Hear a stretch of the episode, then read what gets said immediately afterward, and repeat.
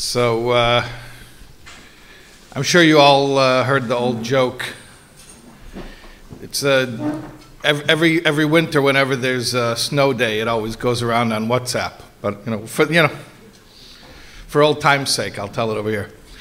There's a snow day in uh, in the yeshiva, so all the classes are canceled, and the the principal goes down to uh, school anyway to you know do some paperwork. And as the principal's walking down the hall, he passes by the third grade classroom and he sees the third grade Rebbe sitting at his desk and he opens the door. He says, Rabbi, you don't have to be here. There are no kids here today. He says, Exactly. At home, I got six of them. So, so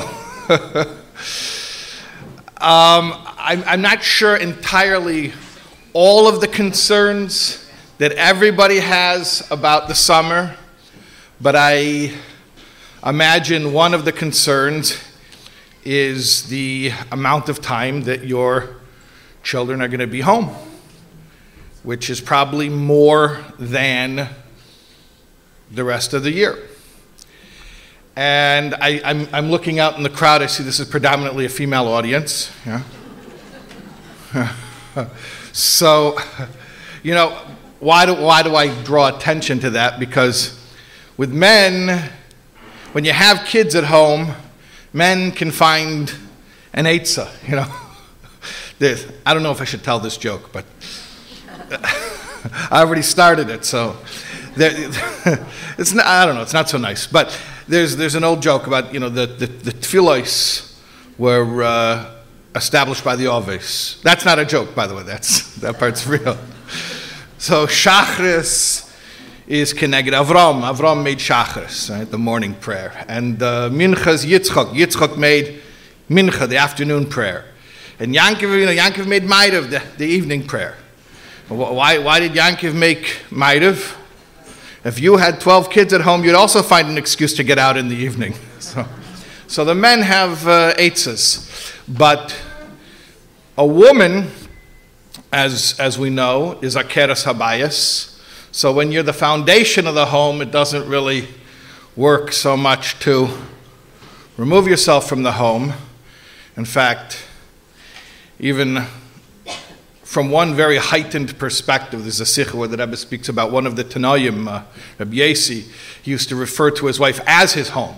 He called her Basi, which I was told later, you have to be careful, you have to explain that because it's not necessarily a compliment. You, I was, call your wife my house, and you have to explain no, my, my, my home, my, my household, my, well, whatever, Basi, whatever, okay.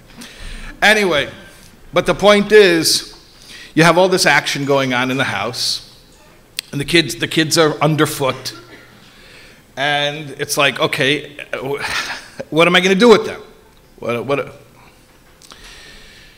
so here's, here's the first thing that I want to tell you. It's actually it's a good wake-up call when the kids are home.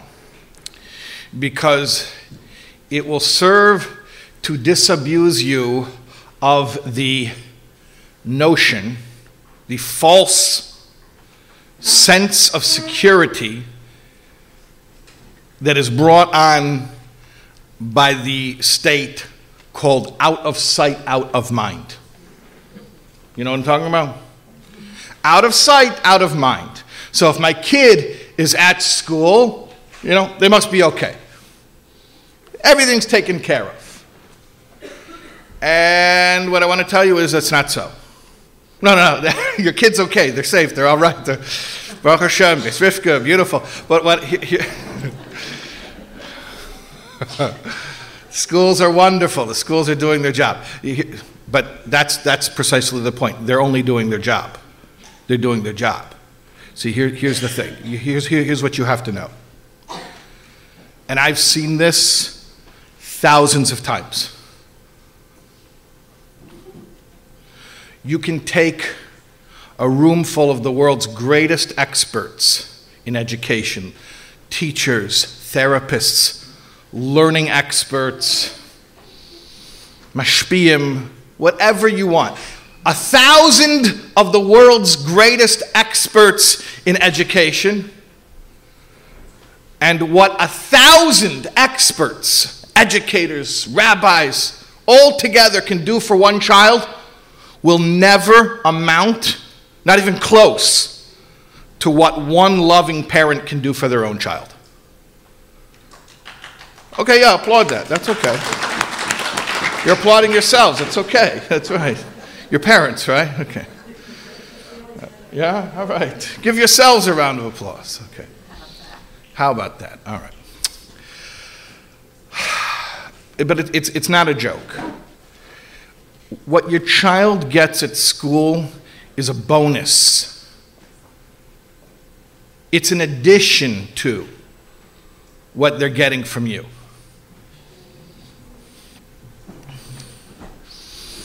And is it possible that somebody didn't grow up in a supportive home and they didn't have attentive parents and despite all odds they go out and they find an adult role model and they succeed even though they didn't have what they needed at home. Yes, of course it could happen. Of course people do that. And it takes the agia atzuma, it takes an intense toil. It can be done. But it's, a, it, it, it's an uphill battle. The reality is that what a child gets at home is the ikr, and what they get outside of the home is the tuffle. And, and I'm sure the schools themselves are the first to agree with that. I, I want to explain what a child gets from being safe and loved and accepted by their parents, by their co creators, by the people who brought them into the world along with Hashem, that provides the foundation that a school can actually come in and have something to work with. So, this is what I want you to know that yes, it's true that becamos, quantitatively speaking, our children spend the most amount of time out of the house.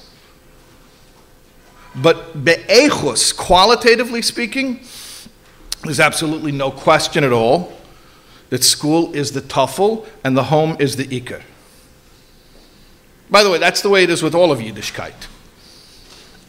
The shul is not the center of Judaism.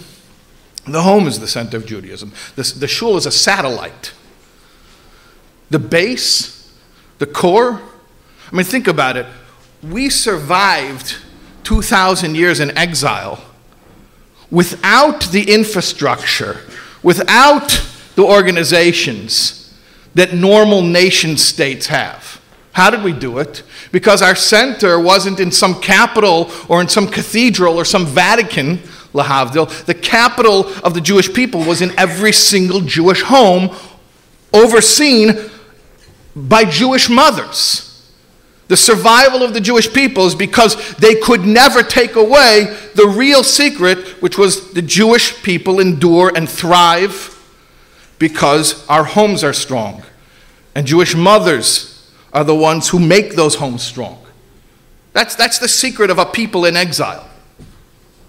So now, even when we have the luxury, we have the luxury to have Moistes Chinuch Baruch Hashem, nice buildings, nice classrooms, nice resources. That didn't come to take the place of the home. It's a nice addition. It's a nice addition.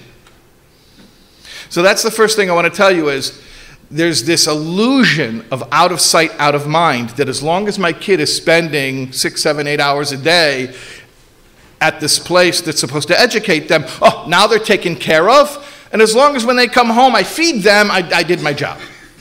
What I'm telling you is no. You cannot rely on an institution to do what only a mother's love, a mother's touch can do. I'm sorry, you can't. When your, your child has a mother's love and a mother's touch, then you can send them to a school and they can benefit from an education. But it's not the other way around. Don't put the cart before the horse. So all year long, you're, you're able to indulge yourself in this false sense of security that at least the Yiddishkeit part is taken care of because they're in school. And when they come home, at least, you know, I'll feed them, I'll make sure they don't kill each other, and I did my job, I'm Yates. But I'm telling you, it's not that way. Even during the school year, it's not that way. So that's the first thing that I want you to know. The second thing, which is a related idea, is that this is especially true with girls. This is especially true with girls.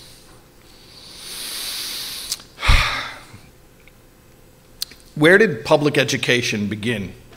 Actually, in the, in the whole world. I was going to say among Yidden, but it's the same answer because the Jewish people were the first people to have public education. There was a, a Tana, Rabbi Shua ben Gamla, and he saw that there was a, a crisis, that everyone has a mitzvah, vishinantum levanecha, and not everyone was capable of fulfilling the mitzvah. So he created public schools. He created a, a, a, a social uh, safety net, basically, that, that the community would come and provide an education for everybody's child. So the first thing you have to realize is that l'chatchila, your child's chinuch is your mitzvah, vishinantam levanecha. That's you. That's on you. B'diavad, since for whatever reason we can't practically discharge the, the, the obligation, so we have this infrastructure which comes and supports us and helps us to discharge our obligation. But it's not their obligation, it's ours. So, really, the entire mitzvah of chinuch never stopped being your mitzvah, even though you sent them to school. That's your shliach. But your responsibility to be mechanich your children never ends. Now, that's with boys and girls. Let's talk specifically about girls. Girls didn't used to go to school at all. In the times of Rabbi Yeshua ben Gamla, girls didn't go to school. In fact, 200 years ago, 150 years ago, the girls didn't go to school. Why were girls' schools even started? Because we saw that in the world there were influences, there were ruchais that were very strong and in order to bolster and to strengthen Jewish girls, we had to give them even more than what they got at home. It used to be that everything you needed to know to be a strong Jewish woman and to raise your own home was to grow up in your mother's home. That's all you needed to know. Whatever you could get in your mother's home, that was enough to go out, get married, have your own children, have your own home. But then there were other forces in the world, and we had to combat them. And that's what the schools came and they did. But here's the thing to realize. Saying before, the parent's job always remains primary. The school is always secondary. With a girl, it's even more so, because the primary chinuch of a girl never stopped being the chinuch that you get in the home the idea of girls' schools, the girls' school movement in the frum world, the reason why uh, Beis Rivka came into being was to supplement what girls got at home, not to substitute. It was to supplement, not to substitute. So, yes, it's beautiful that today our girls, they know history and they know Nach and they know grammar and they can tell us which animal was used for a chatas. And it's incredible the things that they know. And they, they, they know Tanya and they know Sichas. But none of that is a substitute for watching your mother at home run a Jewish home. And it never will be. So it's actually, I mean, I know it's very, I feel very awkward standing up here as a man telling you this. I, I, the, the irony is not lost on me. I, I do get it. It's very easy for me to say. I got it out of Maariv, by the way. like, I understand it's very easy for me to talk here, okay?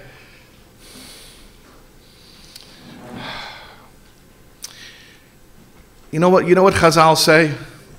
Even when it comes to learning, I'm talking about limud Torah. It says shimusha gedela milimuda. You know what that means? It talks about Elisha, who was the Talmud of Eliyahu. And, and, and the Gemara asks, why, when Torah describes Elisha, it says he was the one who used to pour water for Eliyahu. That's how you describe him, a schlepper? He poured water? Why don't you say that he was the Talmud of Eliyahu? He was Makabal the Torah from Eliyahu.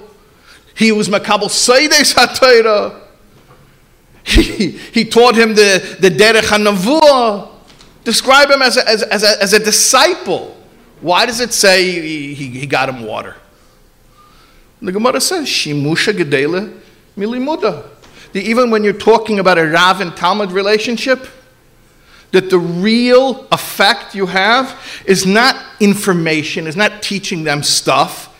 It's about involving them in hands on activities. Come on, we're, we're, we're going to make challah. Come on, let, let, let's get the little kids dressed for Shabbos. Oh, you know what? Uh, our neighbor wasn't feeling well. Could you bring this gefilte fish down the hall to the neighbor? Shimusha gedela milumuda. Hands on, participatory, experiential Judaism. Now that's important for everyone. For everyone, Shimusha gedela milumuda even for a Rav and Talmud relationship. How much more so a mother and a daughter, where the main chinuch of the daughter always will remain what she gets at home from, from her mother. And everything else she gets academically, that's a beautiful bonus.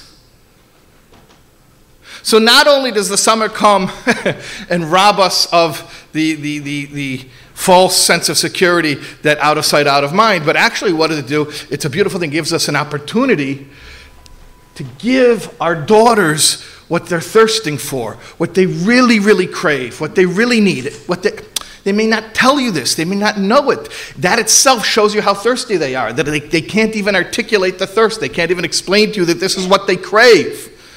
But to be involved in hands on, day to day Yiddishkeit with mommy in the home, that is the foundation. That's everything. Now, of course, it's a lot of work. It's a lot of work. Parenting is a lot of work. Eventually, kids grow up. Eventually, I'm so, so I'm told, you know, they do get married, they do move out of the house. But here's what I want to tell you. I, I don't want to be a, like, uh, what do you call it, uh, joy kill here. You guys had some laughs before I came here, right? So it's okay if I get serious? I, I have this uh, webinar going on, parenting webinar. And Baruch Hashem, we have 100 women right now. Next, after, it's a six week webinar, so we're on week three. So after the women finish, we'll have the men. We got 100 women signed up, so that means, you know, the ratio probably get like five men. But. if, if we do well. Hashem. Anyways, yeah, we have, we have 100 women right now, and we're doing, we have this parenting webinar, which Baruch Hashem is, uh, is amazing. We have uh, Thursday night, we do 90 minutes on Zoom, and then all week long there's a, there's a WhatsApp chat where we discuss the ideas. And uh, anyway, so today we were discussing the idea of, of transmitting values to our children. What, what does it mean to transmit values? And because um, I was saying, you know, parenting is one thing. Parenting is vishinantum levanecha Teach them, what's them, Torah values, to your children, and speak about them, about Torah values. It has to be, that, that's what parenting is. It's instilling values, teaching them what's important, teaching them how to prioritize, what matters in life. That, that's what values. Value means something that you cherish when I have to make a decision between what's right and what's comfortable. When I have to decide between, between something that's materially advantageous and something that's spi- spiritually nourishing, right? That's what values mean. So, chinuch is transmitting values. So I said, basically, there are, uh, there are four P's. There's policing, protecting, providing, and then there's parenting. So, policing, protecting, providing, those are all the necessary evils. That's the stuff that we do to keep peace in the home, to make sure the kids are fed, that they have clothing, that they're emotionally safe, all that kind of stuff. None of that's parenting. It's all a prerequisite for parenting because a child who's not fed, who doesn't have a place to sleep, who doesn't, who doesn't feel emotionally secure, who's not physically safe from harm, if they don't have all those things, then you can't begin the transmission of values. So those are pretty important as prerequisites. But none of those are parenting. Which is, you know, the, the example that I gave is when a kid is going to run in the street and you grab them and you say, don't run in the street. Okay, so obviously you have to do that, but that's not parenting. That's protecting. That's policing. You stop them from running in the street. But don't say, well, why didn't they learn? Why didn't they learn? Because that wasn't, you weren't teaching, you weren't transmitting values. When a cop pulls you over for speeding, what does it teach you? Not to speed? No, it teaches you not to get caught. Doesn't, right? Policing, that, that, at best, it will get you compliance compliance in front of you while you're watching. And then when you're not in the room, they do whatever the heck they want. And, and also, you know, at worst, it teaches them to lie because they, they don't want to disappoint you. Right? But values transmission, which is real parenting, is to get the kids to care. To get the kids to care, to get them to value what I value. To make decisions based on the priorities that I want them to base their decision making on. That's parenting. So, eh, policing, protecting, providing, those are prerequisites. We got to do that. Got to provide safety and nutrition and all, all, all of the things that allow a child to grow. But then, after all that's done, that's when Esht, we begin the job called parenting, which is teaching them what to care about. So I was saying on the, on, on the group that when it comes to transmitting values, What's the difference between, um, you know, catching a kid out, you know, busting him basically, or her, and power tripping because I'm the big, you know, I'm the, I'm the big adult. You're the little kid. You have to do what I say, right? I caught you doing this. Now you got to do that. What's the difference between that, which we all know is not successful, and actually transmitting a value, teaching them that something's important so that they themselves come to value it and think that it's important? So, so I said, look, ask yourself, ask yourself, if God forbid you knew that you had to make a last will and testament, you had to record a two hour speech, and this is what was going to be shown to your children. You weren't going to be there, God forbid, to raise them. And you could speak for two hours. Okay, after you tell them I love you and, and, and, you're precious to me and all those things, but after that, what are you going to talk about for the two hours? What are you going to transmit to them? You're going to talk about whatever is most precious to you, whatever is most dear to you. You're going to teach them what to care about in life, how to make good choices, how to know who, who good people are.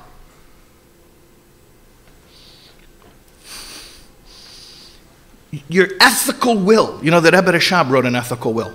It's called Chanech Lenar, and was, he thought he was going to pass away. And he wrote a whole book just on this is what I want my child, my only child, to know if I'm not there to raise him. It's, it's, it's worth a read. Just to be inspired by the fact that a father would sit down and pen such a booklet to his child. But here's my question what's your lenar? What's your ethical will? If you had to record a two hour TED talk about what matters in life, what would you tell your child is important?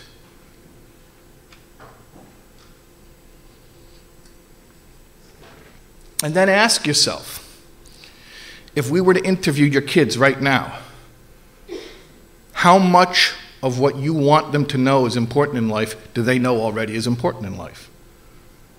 And if there's a discrepancy, what's our game plan for filling in the gap and teaching them? Because you can't say, just because I told you to bench, that I taught you that benching is valuable. That's policing, not parenting. You can't say that because I sent you to a school where they bench, that I taught you benching is important.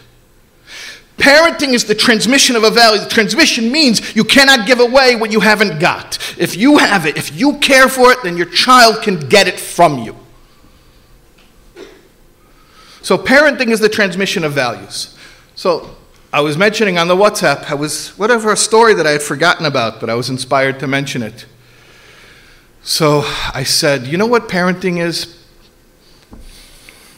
I told him a story. I didn't say it with the name at first because I didn't know if I had permission to, to say it with the name. Later on, someone came in and confirmed that the story was real, which I received many texts from individuals saying how it made it much more real for them. They heard it with the name. It was, uh, it was, it was Levi Shapiro, all of a shalom.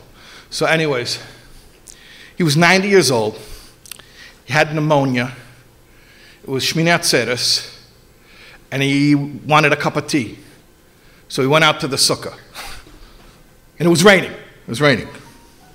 Now, it's Shmini Atzeres. It's raining. He's 90 years old with pneumonia. What are you doing going out to the sukkah for a cup of tea? And his adult children say to him, Ta, don't do it. Don't go. Sit here, drink the tea. Levitcha says one word incredulously. Chinuch. He was 90 years old. He didn't have little kids. All of his kids are adults, they're all grown. Chinuch, he says. Oh, maybe the Enoklach, right? Nobody was home. The whole house was empty. Everyone was at Hakofis, which means Atzeres night.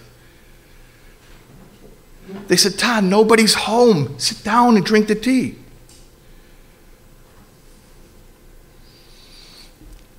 He said, Chinuch is was mir wenn keiner weiß nicht. Chinuch is what you do when nobody knows. Again, I, taught, I, I said I'm going to I'm gonna make things intense. I'm admitting, I know it's an intense story, but think about that. Think about what that means. It means if I ever shared it with you, my dear children, it was because this was so real to me. Lemafreya, at 90 years old, if I show that I was only doing it because I wanted my kids to do it, then it wasn't a value, it was policing. It was power tripping. It was catching kids and making them do what, what I'm making them do just because I'm big and strong and I can force them to. But when a 90 year old pneumonia says, Chinuch, I'm drinking my tea in the sukkah even when it rains, what it means is, these are my values. This is who I am. And this is what I share with, with my beloved children. So here's what I want you to know your children have an opportunity now, when they're home more often, to find out what your real values are.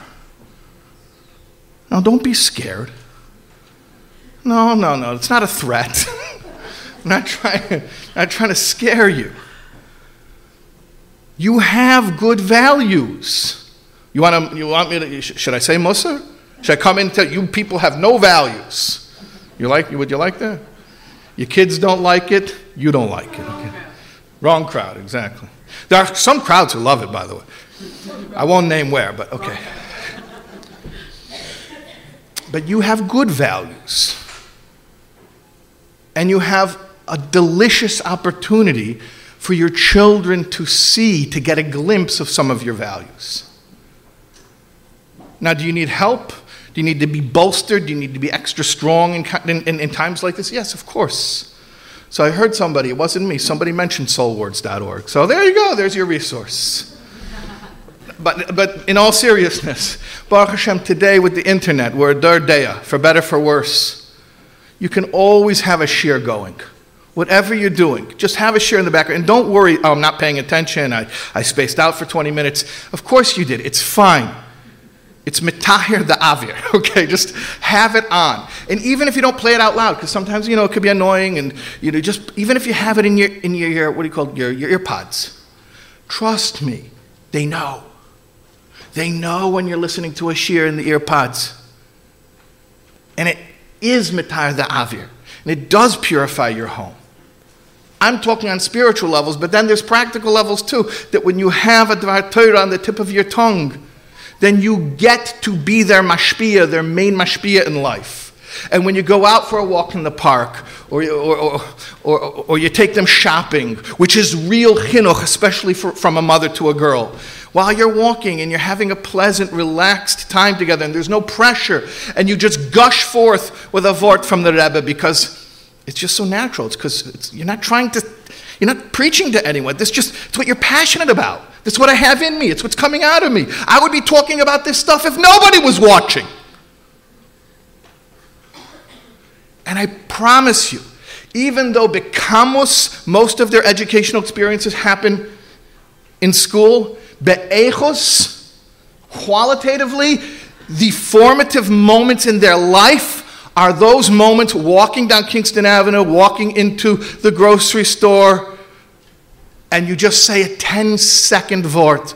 Just not even because you're trying to sound smart, not because you want them to know it, but just because you're passionate about it and you want to share it with the person you love. And, and, and, and you think they didn't even hear it.